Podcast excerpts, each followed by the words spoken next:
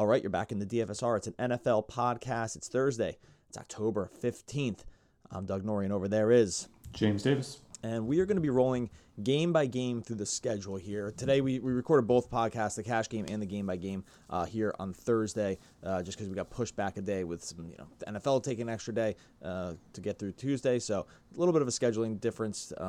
Probably this podcast ends up going up Thursday evening as we let the cash game one sit there at least for a little bit. But we are going to roll through game by game. The most interesting note right now is just, we're recording this Thursday morning, and almost right away we got a text, or not text, he doesn't text me personally, got a tweet from Adam Schefter that said that the Falcons were closing down their facility because they had multiple COVID tests, and then now he's saying that maybe they don't have as many confirmed. So this is very much an up in the air thing. We're not at 4 confirmed is what a Falcon official say. So there's getting kind of competing levels of information here. I would say if there's multiple COVID, what do you think?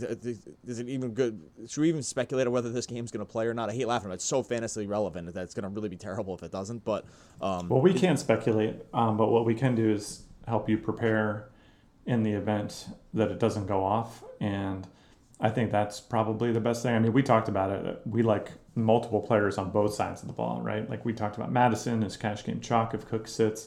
We talked about Adam Thielen. We talked about the Atlanta passing game going the other way. I even threw out some Todd Gurley interest as well. So really both sides of the ball are extremely relevant if the game plays. And if it doesn't, then it's going to tighten up because this is, a slate can be as big as it wants. Like we're not going to draw a lot of value out of like the Washington Giants game, right? So yeah, this is a tough one to lose. But if we do, we'll make do. It'll just be like playing a small slate.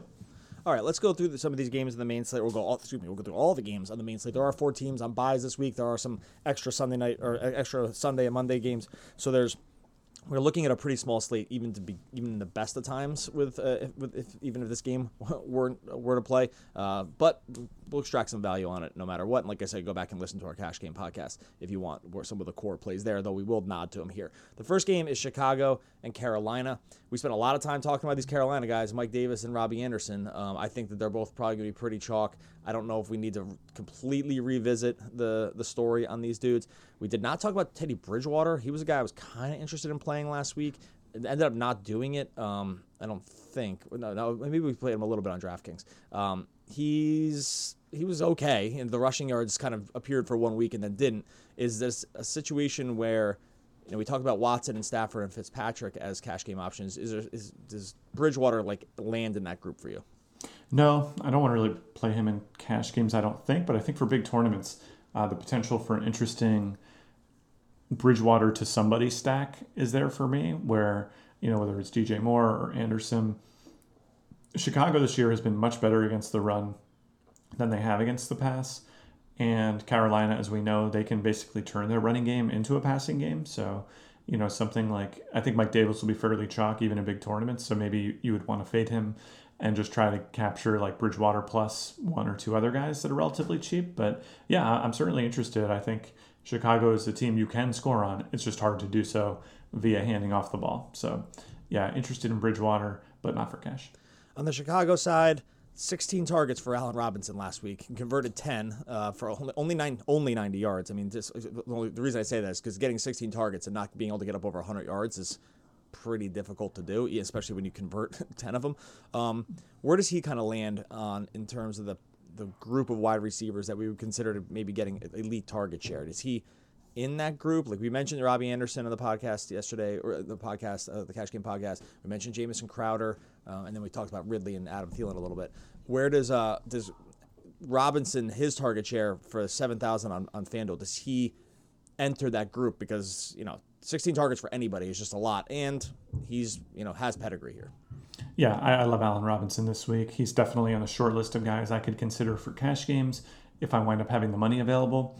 I think it's 7,000. He's underpriced. The touchdown share has come up a little bit. Getting 29 targets, was it 29? 39 targets over the last 3 weeks. That's just a ton of targets, Averaging 13 targets a week is significant, and it's not like it came out of nowhere. He was getting 9 a game in the first 2 games as well. Now, we've talked often about how not all targets are created equally, and Certainly if he's going to turn his catches into, you know, fewer than 10 yards a catch, that's going to limit the upside on some level. But I mean, there's multi-touchdown upside here when you're getting this much target share.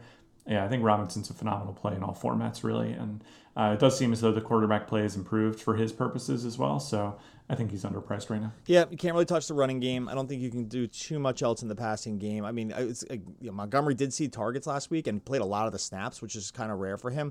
You know, Tara Cohen out, that they want to do a little Cordell Patterson here and there. But for the most part, you know, Montgomery played 51 of the, I think, 63 offensive snaps. I'm pretty sure if we look back, that would be his most that he's ever done. So if you want to talk into yourself into the part where he's part of the passing game now, like he's maybe like an every down kind of guy, I find that to be moderately interesting, but we just haven't seen it. Yeah, he's just so bad. He's so bad on the ground too. Yeah. Like it's really tough to piece that all together in my mind. And if we're in that price range, unless we can play multiple guys, I'd prefer to play someone like Ronald Jones. You know, I don't think you want to be, you know, speculating on Montgomery in cash for sure. We can move on to Detroit and Jacksonville. This game has a really high total. It started at 52.5. It's up to 54. Detroit are 3-point road favorites. The home, by the way, home road splits this season. It's not, there's really not, I don't know if it's the no fans thing or what it is, but the advantage of being at home this season is much closer than it has been in the past. I believe it's only a point in favor of, I can look it up real quick. I believe it's only a point in favor of the home team, and in the past I think it had been like 2.7 or something like that. So could be the no fan things. Either way, we did talk about Stafford as a possible cash game option just because Jacksonville is so dreadful defense against the pass this season. I don't think we need to revisit that. But what about a guy like Kenny Golladay? Because we did not talk about Golladay in the cash game options, and I kind of want to keep dreaming on the targets for him, and they just aren't always there in a way that you think they would be. But is Golladay, like, where does Golladay rank in that group of wide receivers that we could consider here? He did have 8 targets last time out, only converted 4 of them but he did catch a touchdown. He's a tournament play to me. I don't think you can roll him out there. Again, compare him to Allen Robinson, let's say, where Galladay's quarterback play is probably better, but the targets are just significantly less, right? I mean, he's averaging 7.5 targets in his 2 games, where Robinson, his minimum on the season is 9, right? So, and Robinson's cheaper as well. I don't think you can do it for cash. I think for big tournaments, you know, the Stafford to Golladay thing is legit. We talked on the Cash Game podcast about how Stafford had piled up, opposing quarterbacks had piled up yardage against the Jacksonville passing defense. And I think that's, you know, a trend that will continue throughout the season. But for cash games, we only need 3 guys. You know, we have Robbie Anderson locked in there. And yeah, I just think you run out of spots for Golladay. I just don't see him making the cut. Yeah, I think I agree, and I love the big tournament upside. I think people will probably be able to talk themselves into him in cash just because the matchup is so enticing, but I think I'm with you that it's just tough to trust where the targets are going to come from. The rest of this team, look, they have a really high total. It's hard to get behind the running game with Adrian Peterson. I know he's been able to punch balls in the past, but I definitely don't want to play him. I don't even know if I want to play him in a tournament, even though it's a good matchup. Anything else to see here? And then we can kind of switch over to the Jacksonville side. No, I don't think so. I think Detroit is, you know, they've never presented an exciting running game since we've basically been doing this as a job. So I'm not seeing anything to get too pumped about here. What about Jacksonville? Minshew has had games with high volume. He threw 49 passes last week. He threw for 2 touchdowns. He does get out and run a little bit, which you like to see. This game has a high total. Could be a shootout. I think I like the under in this game, but what are your thoughts on Jacksonville? We can start here with Minshew. We did talk a little bit about James Robinson as well. Yeah, James Robinson is the headliner for me for the Jaguars this week. I actually had a dream that you wrote up DJ Shark Jr. for cash games, and I was like, wanted to break it to you that I didn't think it was going to be a good play, but I didn't know how to say it. So that's where my mind is at this time of year. But with just 4 targets last week, you know, coming off the nice 9 target, 2 touchdown game against Cincy. I don't think you can go there. I don't see how we can spend $6,600 for him with some of the other options we have available. Obviously, the upside continues to be there. It's been kind of interesting to watch the trajectory of Laviska Shenault Jr. Apologies if I mispronounce any part of that name. You know, he's definitely been a pretty steady target guy. Hasn't gotten a lot of touchdown equity as a part of that offense, but he's now limited in practice with a hamstring issue, and he actually missed practice on Wednesday. So kind of a wait and see thing. But if Shenault were to sit, that would free up some targets in a game that really does have a high total. So that's actually kind of a sneaky injury I'm keeping an eye on. I don't think I'll play Shenault in any format really if he is available, but if he sits, I think the rest of the Jaguars' offensive attack becomes a little more interesting. Yeah, like I said, this game has such a high total that you have to pay attention to it. The teams are a little odd in terms of how they just section off their fantasy points to the different guys outside of Robinson and the quarterbacks. It is tough to sort of hone in on a week-to-week basis. This game, by the way, I mentioned the under. One other bet, I brought my bets up here. I did grab Jacksonville plus 3.5 early, and I actually don't mind Jacksonville plus 188. I don't think I've seen enough from Detroit, and our system certainly hasn't, to think that they should be 3-point favorites against almost anybody. And I was on Jacksonville last week, and it didn't work out, but I think I'm sticking in there. I think Jacksonville... Detroit's just not very good in their own right. So I do like both those numbers, and I did like the under as well. The under 54.5. Okay. All three of those are looking pretty good. Let's keep moving on through some of these games. The Browns go in and play the Steelers. Steelers are 3.5-point home favorites here. Death taxes and Steelers finding some guy wide receiver that no one's ever heard of that's just the new best wide receiver in football. It's every single year. It seems like they never draft these guys high. It's just the list is like freaking endless. It's like these guys all come out of nowhere, and now it's just Chase Claypool. Chase Claypool just comes out. Look, we'd heard of Chase Claypool. We have like projections on him. I did not project him for 11 targets, 7 for 110 and 3 touchdowns. Also was able to rush the ball 3 times. Do you think there'll be an overreaction to a Chase Claypool game that definitely came out of nowhere for this kind of thing? And like, where do we kind of end up slotting these guys? Because we've seen it just as quickly. These guys just disappear. And it's not like he's the only guy on the team. They have other, Juju Smith-Schuster's still on this team, right? They still have James Conner. What do you do with guys when we just see these complete breakout performances? Yeah, it's funny with them too, because everyone was having the same discussion about Diontae Johnson after the first 2 weeks of the season, right? Where Johnson had 23 targets, wasn't like as electric as Claypool has been on a per-touch basis, but that's where it looked like the next Steelers out-of-nowhere guy was going to be. And then, of course, Claypool had what might be the biggest wide receiver game of the season when it's all said and done last week, scoring 39.1 fantasy points. This is a really tough one for me to wrap my mind around, because I can tell you I would not be excited to see him be 60% owned and not have him, especially compared to some of the other names that we're kicking around here. At 5,500, like if he has another week where he gets 11 targets, he'll be 7,000 next week, right? Like this is the type of thing that they would adjust manually, just because of how darn explosive he was. And that touchdown too was a short yardage touchdown on the ground. So, yeah, I don't know. I don't know what to make of him. Obviously, regression is coming just because nobody scores that many fantasy points a game. But you'd have to regress that amount of opportunity and what he did with his opportunity quite a bit to get him out of lineups. So I wouldn't be opposed to playing him in any format this week, understanding that we're reacting to 1 week is the way I'll put it, because we're not buying high. The guy's 5,500 on FanDuel. Like, that's not buying high whatsoever, but we're certainly reacting very heavily to 1 week, even if it is one absolutely incredible week. Look, if Diontae Johnson, he left the game early. I'm going to check the injury status on him real quick. Do you have his injury status up in front of you, by the way? Yeah, he's currently questionable. It's a back issue. He's limited in practice. He missed practice on Wednesday. And Tomlin said he was going to be limited in the beginning of the week, but he wound up missing on Wednesday. If he's not playing, then I'm probably getting pretty close to feeling comfortable with it, right? Because it was a direct 1-to-1. Like, Diontae Johnson leaves the game, he plays 6 snaps, and then Claypool comes in. Obviously, the four touchdowns, I left out the rushing touchdown, so my bad about that. But the 4 touchdowns are not coming back, but it is...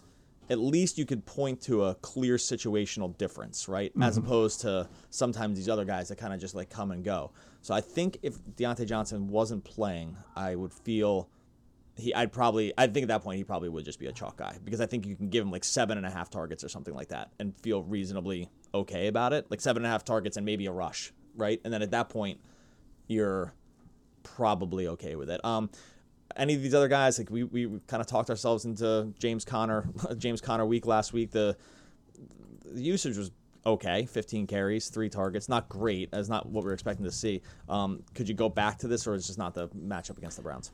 I don't know if it's even a matchup issue. It's more being disillusioned with what we saw his role was against the Eagles. You know, theoretically, that ought to have been a game script that sort of favored him. And getting 15 carries only and being pretty bad on those carries, you know, he's been good on a per-touch basis early in the season. So I guess I don't want to react to that too much. But, you know, other guys just touched the ball. Benny Snell had 7 carries in that game. Claypool had 3. Anthony McFarland Jr. had 3 carries. Ray McLeod the third had 2 carries. Let's stop you real quick. I was watching this game on a screen last week, and I saw McFarland in the backfield, and it was like the first series, and I knew we had played Connor someplace in cash, and I almost threw up. I was like, come on with this. This is the week they're gonna start running all these different running backs. I mean, it kind of did ended up coming back. I stopped. I didn't even bother to text you because I was feeling really upset about it. And I ended up he ended up coming back and obviously playing and scoring a touchdown, but it was still. I was really upset when I saw that Anthony McFarland dreads because I just know that Connor doesn't have dreads, and I'm thinking, oh my god. Yeah, so Connor 15 carries. Other non-Roethlisberger players had 15 carries. That seems like a stay away to me. I think, I'm just not going to go there. I don't think in cash this week. Now Pittsburgh has pretty much an elite defense so far this season. Right. I don't know if that's enough to not play a guy like Kareem Hunt because Kareem Hunt had completely elite usage last week with Nick Chubb out, as we kind of speculated he would. 20 carries. He also had 4 targets in a game that they were kind of rolling with. Is the matchup just not good enough here against the Steelers, who do again present a pretty difficult challenge on the defensive side of the ball? Yeah, it's kind of the same reason we didn't really want to run him last week. With the Colts coming in as the top ranked defense as well, he did get those 20 carries. He was pretty bad on a per touch basis, turning those 20 carries into just 72 yards on the ground. Pittsburgh's rushing DVOA this season is by far the best in the league.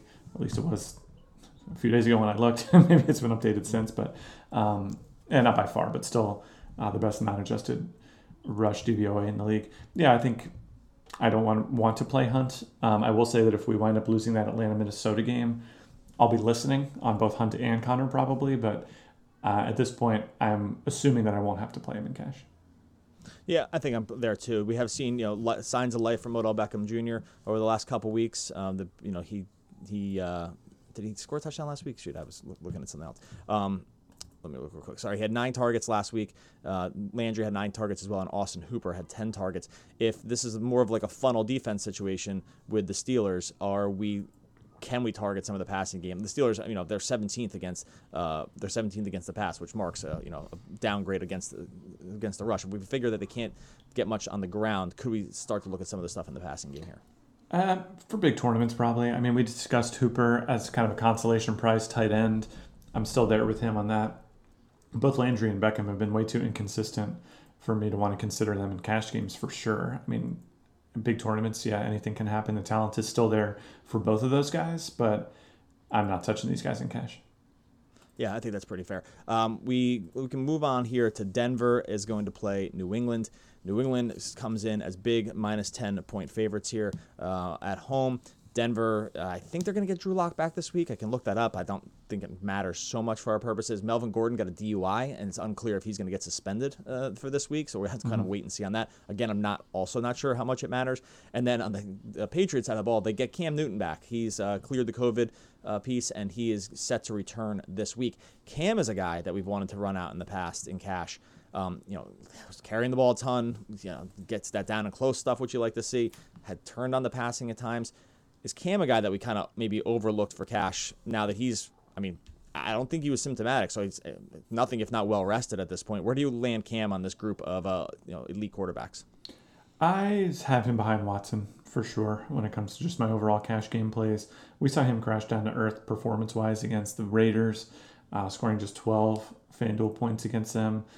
The passing touchdowns have not been there whatsoever. And, really, the Seattle game was his good passing game. Other than that, he really hasn't gotten a lot done in the air, both in a yards per attempt basis and just in terms of raw volume. So so I'm not super bullish on Cam, actually. Those first 2 games were really buoyed by scoring 4 total rushing touchdowns. And while that's certainly possible with his skill set and this matchup, I don't think it feels like a little bit of a risk to me, and I don't feel totally like I need to take it. He's also come up in price from where we played him as well. So we ran him at $7,500 on FanDuel. Taking the price increase on him in this game doesn't feel like where I want to land eventually. And yes, Drew Locke is scheduled to return this game. He practiced in full on Wednesday. He should be back here. I don't think it makes a difference for DFS purposes, but he will be playing. No, I think you can consider the Patriots defense. Right. I guess it matters for that. Sure. I think that's kind of where we land at. Like, this is still just a pretty bad Denver team, even if they're, even if this is like where this, even if this is the personnel that they wanted to be operating with, it's not, it's really not up to snuff. I don't think outside of Cam too, I don't think I really want to consider much of anything on this New England side. The running back situation is all over the place. They bring Damian Harris in, the Burkhead gets carries. You can't trust the targets from Cam at all. Right. Like this Edelman's been bad. It's like a big tournament thing. No. I mean, you can only in the way that anything can be a big tournament thing. But no, in the meantime, I think we break this game down last week too. It feels like we did. I don't think we're going to touch this one in any format. All right. Houston goes in and plays the Texans. They play each other. Yeah, which incidentally, that has been a theme this season. So I don't know if you missed that. In the new NFL, we might be getting to a point. We might be getting to a point where there's enough games. Inter-squad skirmishes. They just inter-squad, right? Exactly. Just go offense versus defense. The Houston Texans play the Tennessee Titans. Titans are 3-point home favorites. The game started at 55, is down to 53. Titans coming off some short rest here when they played the game on Tuesday. Where do you want to start with this game? We did talk sort of at length about Deshaun Watson, so I don't think we need to go back down that road. We didn't talk about the rest of the passing game, though. We didn't talk like Will Fuller. Brandon Cooks had a monster game a week after he was chalk, and then people really wanted to play him on DraftKings in week 4. He was absolutely terrible. People were not as ready to play him last week, and he went 8 for 12 targets and went 8, 161, and a touchdown.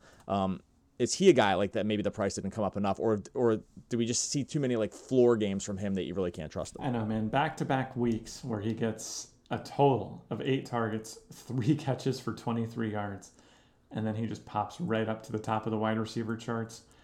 Dude, this is a really tough one. I mean, you talk about I'll give you him or Chase Claypool, right? It's like this almost the same price, somewhat similar trajectory. Although I will say we have seen it from Cooks in the past in other situations. What do you think? Cooks, if we're off the Cooks chalk, how do you feel going into this one? I'd have to say I'd be pretty nervous. And even differently than Chase Claypool, I think that we've also seen Watson kind of tunnel vision onto wide receivers with kind of Cooks' profile in the past too. So I don't know. That one would be a little scary to me. I'm curious to know what you think. I could probably talk myself into it on DraftKings at 5,000. I don't want to do it on FanDuel. I think that, and 5,200 for Claypool. They're kind of the same price. I don't know. They're both kind of creeping around there. What's that? You prefer Claypool? If Johnson's out, I prefer Claypool. Yes. Yeah. Okay, I agree. And I think I would feel much better about it. And the fact that they use them, like the Claypool thing too. I hate this. It sounds crazy, but the fact that they did do some of those jet sweep rushes with him too, just shows that like they want to get him really involved in a way that I think gives him creeps that floor up just a little bit higher than Cooks, right? And so I think that would be enough to like kind of talk myself into it. But I don't know. Yeah, I think that okay. Let me put it this way: if I saw both were chalk, and we didn't have either, I'm giving the crazy scenario, I'd feel much more nervous about Claypool and Cooks. Is that a fine way to put it? I think that probably answers my question. Really roundabout weird way that I probably could have figured out a clear way to do it. Sure. On the Titan side, Derrick Henry continues to get the ball a lot. We're still having some maybe yards per carry issues with him. I know like everyone wanted to go crazy about this huge stiff arm that he laid on someone last week. I think it was Josh Norman, where he just like basically tossed him aside like a rag doll. He still touched the ball. I mean, he carried the ball 19 times for 57 yards. He keeps scoring the touchdowns. I don't know what to do with Derrick Henry here because the usage is still elite, and they didn't really need to lean on him because they were killing him last game. So because like Jeremy McNichols gets in and he rushed the ball 9 times, but I don't know with Henry. I'm still waiting for I feel like I'm still very much in the wheels are coming off territory, but he keeps scoring touchdowns and kind of putting up some games, and I kind of look wrong every week, but I'm sticking by it, I think.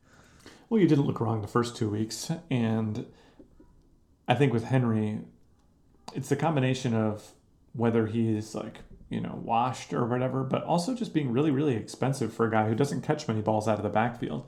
We talked earlier about how quarterbacks get their safety. One of the main ways running backs get their safety is by catching the ball out of the backfield, and that's just not something Henry's doing. So I think if you want to look at it from that perspective, we can see that the floor for him is say it's 25 carries, but for like 90 yards and no touchdowns, that's pretty damn bad on a $9,000 price tag. And that's something that you wouldn't expect from someone like, you know, Mike Davis, right? Like, he was just going to get targets, and targets are worth more than carries. They just are. So yeah, the usage still appears elite if you only start by looking at the rushing attempts category. When you look over to targets, we see that it can be a little bit less exciting. And I think paying absolute top dollar on a week where every dollar is going to matter probably won't be where we'll wind up. AJ Brown was activated last week, came right in and grabbed a 33% target share right off the bat with Tannehill. Tannehill only threw 28 passes, but he targeted Brown 9 times. Brown did go 7 for 81 and a touchdown. Do we want to look? It was without Adam Humphries and it was without Corey Davis, so I think that matters. And I do believe both these guys are coming back, but we saw this late season with AJ Brown as well that he had become really Tannehill's preferred target guy, and that didn't look like it changed at all when he came back right away here. Where do we rank him in sort of like this group of guys that can maybe butt up against double-digit targets on a given week? I think if they're missing those other pieces, Brown is another guy I would love to consider for cash game purposes. We saw the pedigree last season. We know that when everything's going well for this team, that he's worth at least 10 to 15% more than what we have to pay for him right now. I think he would be a great play. I mean, and Buffalo is no slouch of a matchup. I guess the one potential question mark is that they would be playing on extremely short rest here. But what are they going to do, you know? Like, assuming that Brown is healthy, which he appeared to be on Tuesday, I don't think that they would sweat it out too much on, you know, 1 or 2 days less rest than usual. So, yeah, I could play Brown here really in any format. And I think in terms of just raw points per dollar upside, he's as good as anyone this week. Yeah, and they have a huge total still. I mean, even with the game total coming down, they still have 28 implied points here, which is that's really as high as you're going to see. But, and that's the case for Henry too, I guess. But. Yeah, and it is. And the only thing I can talk myself out of Brown is that the team is so run heavy that they just their signal is we want to just run the ball exclusively and kind of begrudgingly pass when we need to, and that's the only thing that worries me because we have seen a lot of games over the couple seasons now with Tannehill just fewer than 30 passing attempts, and that's just they're a team that just sort of like the 49ers they show you they don't want to. They only want to pass when they have to, right? And otherwise, it's kind of run, and wear you down. So that's the only way I could talk myself out of the Brown thing, and maybe talk myself more into the Henry thing because we know it's going to be there until it basically isn't. Washington football team goes in and plays the Giants. Actually, let's take a quick break, and then we'll talk about these other games. Washington football team takes on the Giants. This game has a really low total, as it should. It started at 44.5, and bettors were like, no, that is way too high for these two offenses, down to 42.5. It looks like Kyle Allen, even though the Alex Smith story was a nice one when he came back last week, looks like Kyle Allen is still set to return and be the starter for whatever that's worth. Giants are a total mess on offense, have scored, just simply can't score the ball. I don't know if the crappy rock and the even worse hard place kind of gets off here this week because these teams are so bad. Is there anything to like on a fantasy perspective from either of these two teams? Well, a lot of people played Darius Slayton in cash games last week, and he rewarded them with 8 catches for 129 yards on 11 targets.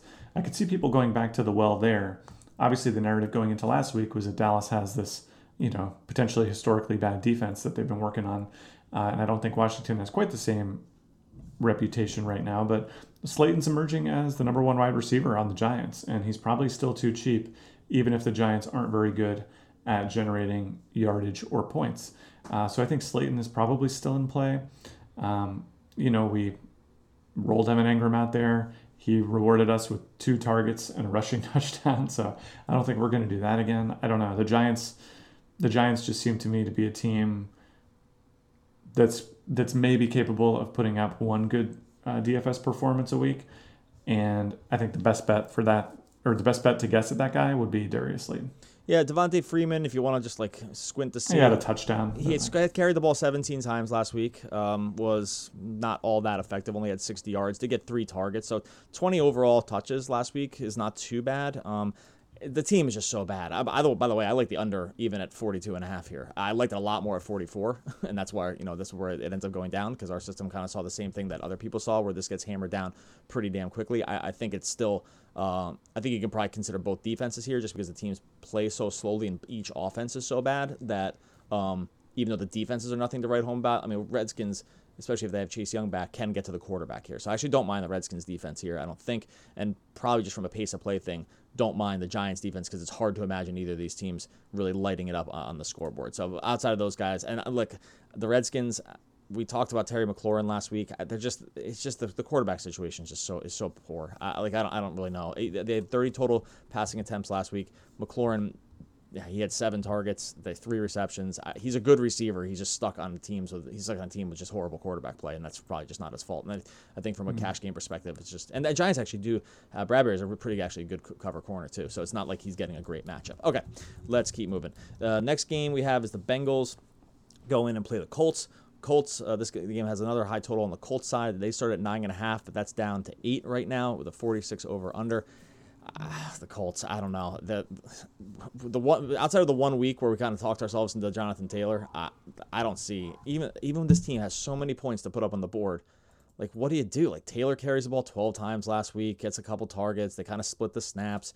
T.Y. Hilton finally gets a double-digit target game under his belt, but that's clearly not what Indianapolis wants to do. I don't know. This feels like a team we should probably be looking at because of the total points, and at the same time, from a fantasy perspective, it's just so hard to see it. Yeah, I think it's probably just a total stay away. I mean, T.Y. Hilton is the most intriguing guy that you listed for me, just on the back of the past track record and the 10 targets last week. But we just know with the way Rivers throws the ball that the T.Y. Hilton of old, like when he had Andrew Luck under center, is not coming through that door, right? I mean, like, to get 10 targets, okay, he turned it into 69 yards and nothing else. T.Y. Hilton hasn't crossed double-digit fantasy points at any point of the season, in spite of being out there for the snaps, right? So I just don't see a path to playing these guys in cash games. I don't know. It's just such an underwhelming offensive situation that I just can't get behind it, I don't think.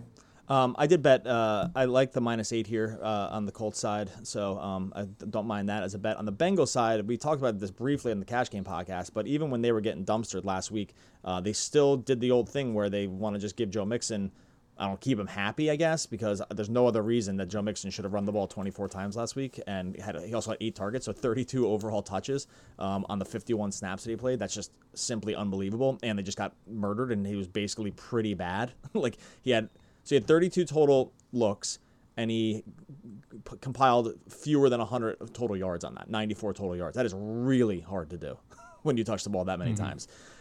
I want to give him a lot of touches here, and at the same time, I don't know. The Colts defense is probably just too tough, right? Like, and they're just too big of underdogs. I don't know.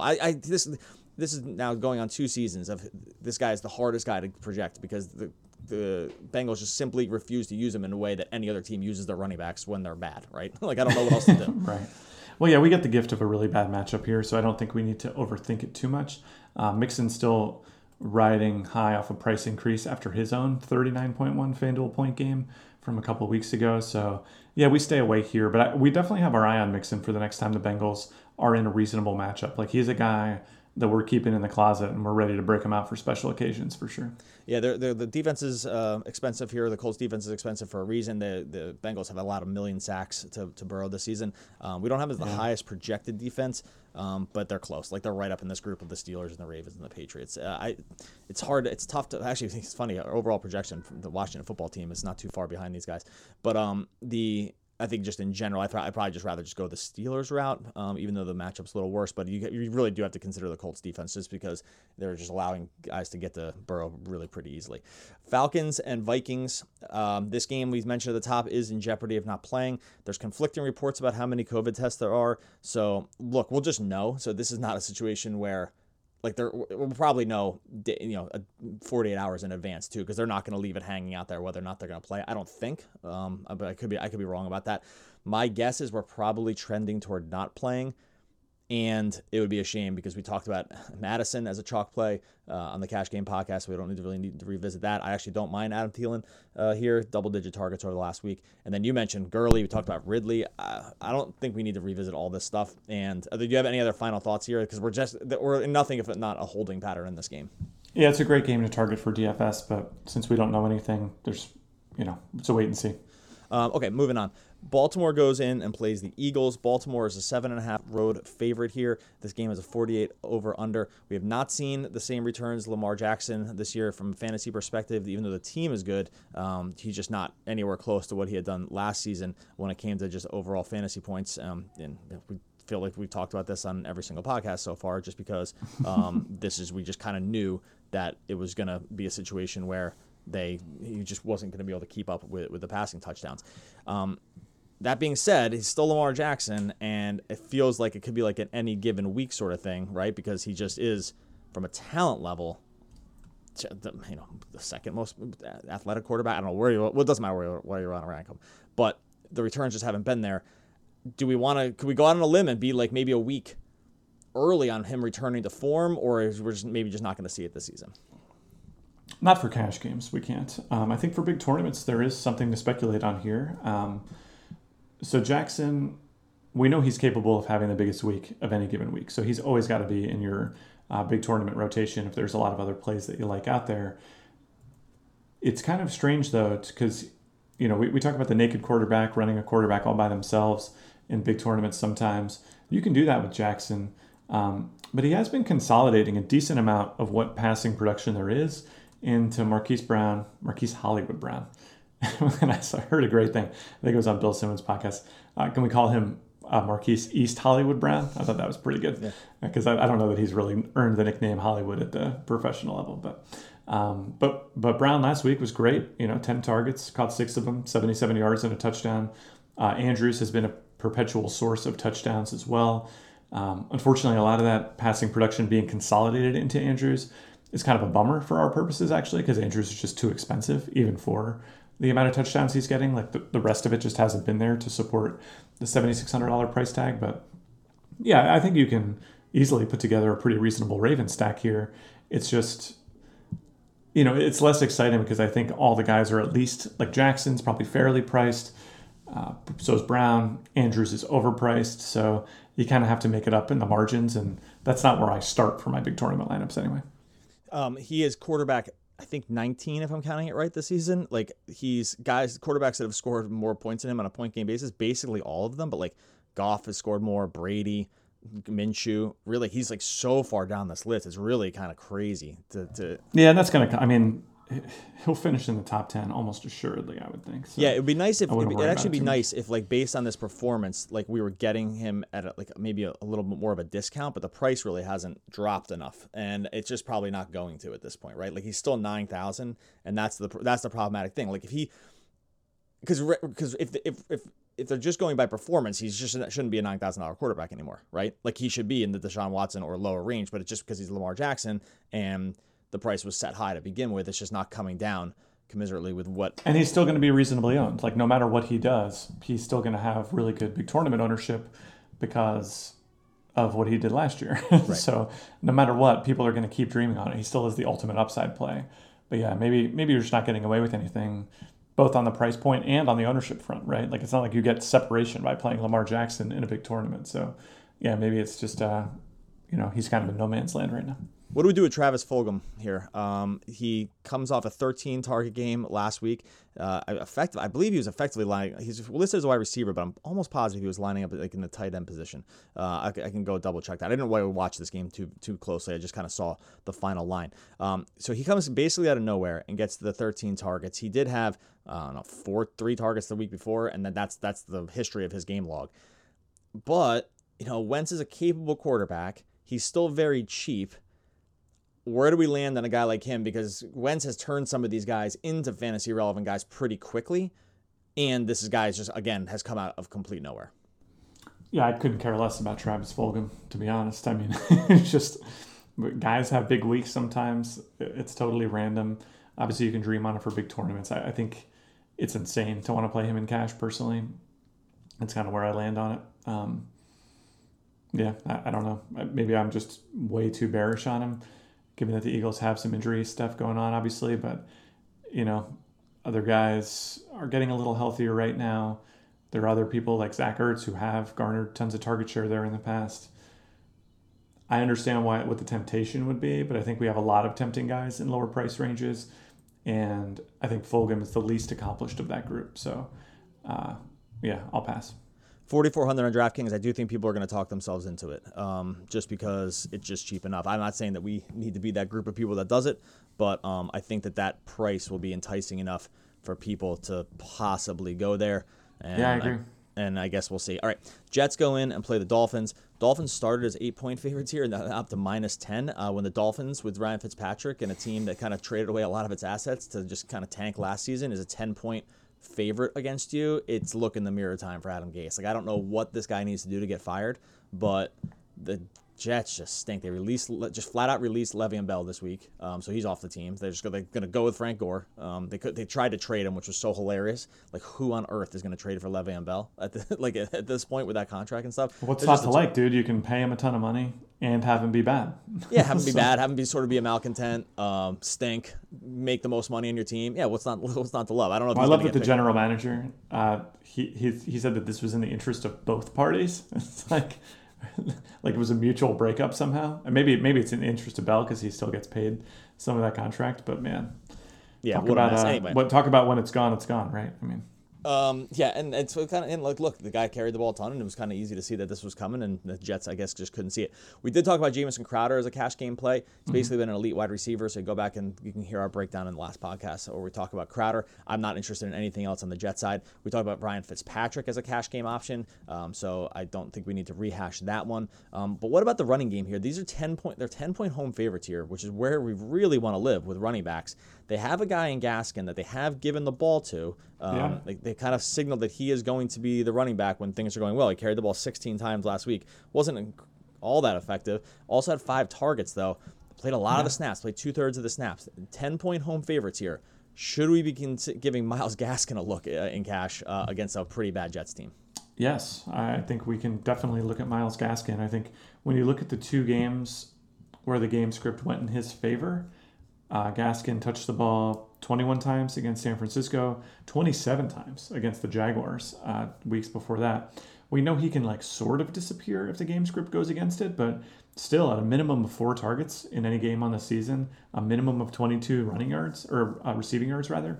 That gives him a pretty decent floor, right? I mean, if you start the game with 4 fantasy points out of the passing game at a minimum, and you kind of go from there, I don't know. It seems like stranger things could happen, right? Gaskin, very cheap. I'll say he probably won't make the cut. I probably prefer, say, Ronald Jones to him at the same price tier, and we have 2 really nice running back options if the Minnesota-Atlanta game goes off. But if that game doesn't go off, I'm going to definitely be bringing up Gaskin in our Sunday morning talk about cash game liners. Yeah, that's. I think I'm in the same. 5,400 on DraftKings. You like that the targets are kind of there. 57 on FanDuel is pretty enticing here, especially like you said, if we lose that, because then you can get out of maybe some of these more speculative wide receiver plays. So I find Gaskin to be interesting. Like we said, we've seen just time and time again the numbers support that big home favorites is where you want to be with running backs, and so that is just not something that's really changed in terms of just a correlated stat. So something to really keep an eye on. I do think that you can.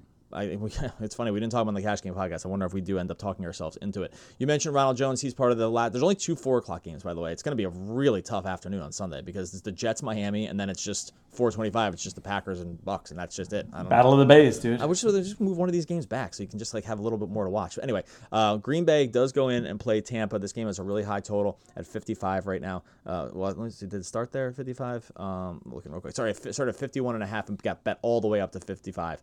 Basically. On both sides of the ball. So this is this game just kind of shot through the moon. Green Bay is coming off the bye. Tampa Bay is coming off some longer rest here because they played last Thursday night. Where do you want to start here on both sides of the ball? Aaron Rodgers has been awesome this season, and our projections are kind of low on him comparatively to where he's performed this season. He's thrown so many touchdowns, and that's kind of the part where we just don't see it keeping up. But where do you land with a guy like Rodgers here?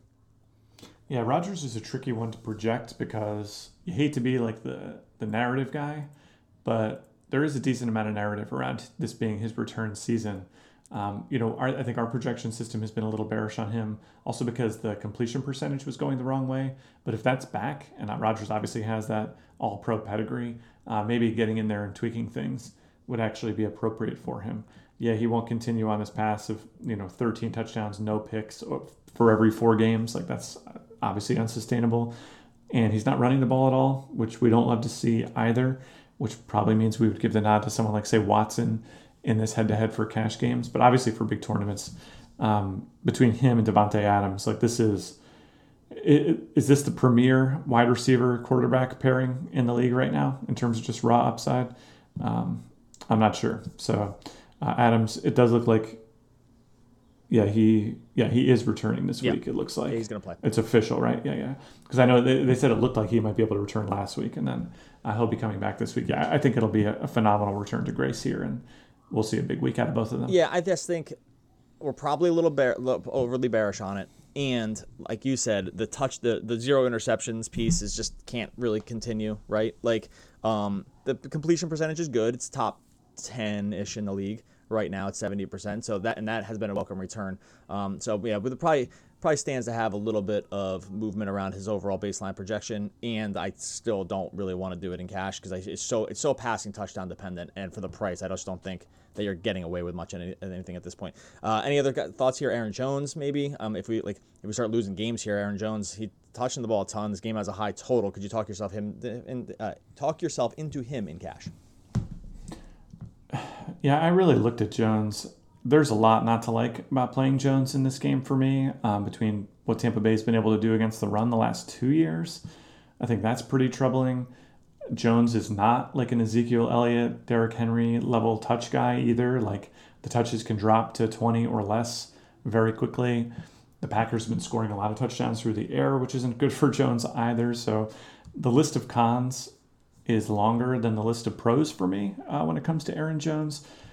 Eventually, when you run out of plays, like you got to consider him. And I think it will come down to, like if we do lose that Atlanta-Minnesota game, what the plays look like at wide receiver, oddly, because we've talked about a lot of pretty reasonable mid-range to cheap wide receivers. We haven't talked a lot about a lot of good running back plays, so maybe it winds up defaulting that way. I can't say I would be excited about it, though. And let's finish it off with the Tampa Bay side. Ronald Jones got a majority of the carries last week with Leonard Fournette out. I don't know if Fournette returning would make a big difference. Ronald Jones is still coming pretty cheap here. Could we talk ourselves into him? And then on the receiving side, Godwin is still questionable right now. Mike Evans did have 9 targets last week. Should we be taking a look at some of these guys on Tampa Bay a little more closely, knowing that this game has a huge total? Yeah, this one's actually a little trickier for me. So Fournette was technically active last week, but it was for emergency situations only. Fournette, truly terrible in 2 of his 3 games this year, but like great in the other one. So it's really sort of tough to pin down what the Bucks think of him right now. I could play Jones in cash, I think, if Fournette was like continuing to be limited in practice, but I suspect we're going to hear something about a timeshare as the week goes along. That's just kind of what my gut tells me, given that Fournette was active even just for emergency situations last week, leads me to believe that he'll be out there in some role this week. And, Jones was already sort of limited on carries, so I don't know that that's an exciting play either. Yeah, this one, I think Fournette, it's funny, but I guess we'll have to hear some coach speak about the Fournette thing to make a final determination about Ronald Jones. And I think we'll have to make, probably wait and hear about the status of Godwin and when all things said and done to make some determinations around the passing game as well, because there is some interesting guys here. It could be a shootout, but probably just need a little bit more injury news before we can make some final calls. All right, we're going to get out of here. DailyFantasySportsRankings.com is the site. DFSR.com/deals would get you started. Optimal lineups for FanDuel and DraftKings NFL. Also includes MLB while the season finishes up here, going into the World Series. We have PGA up there, and then it covers you on all sports when they return, basketball, hockey. It's all covered under one subscription package. DFSR.com/deals will get you started. Buddy, enjoy week 5 in the NFL. I hope we play all the games. Let's do it.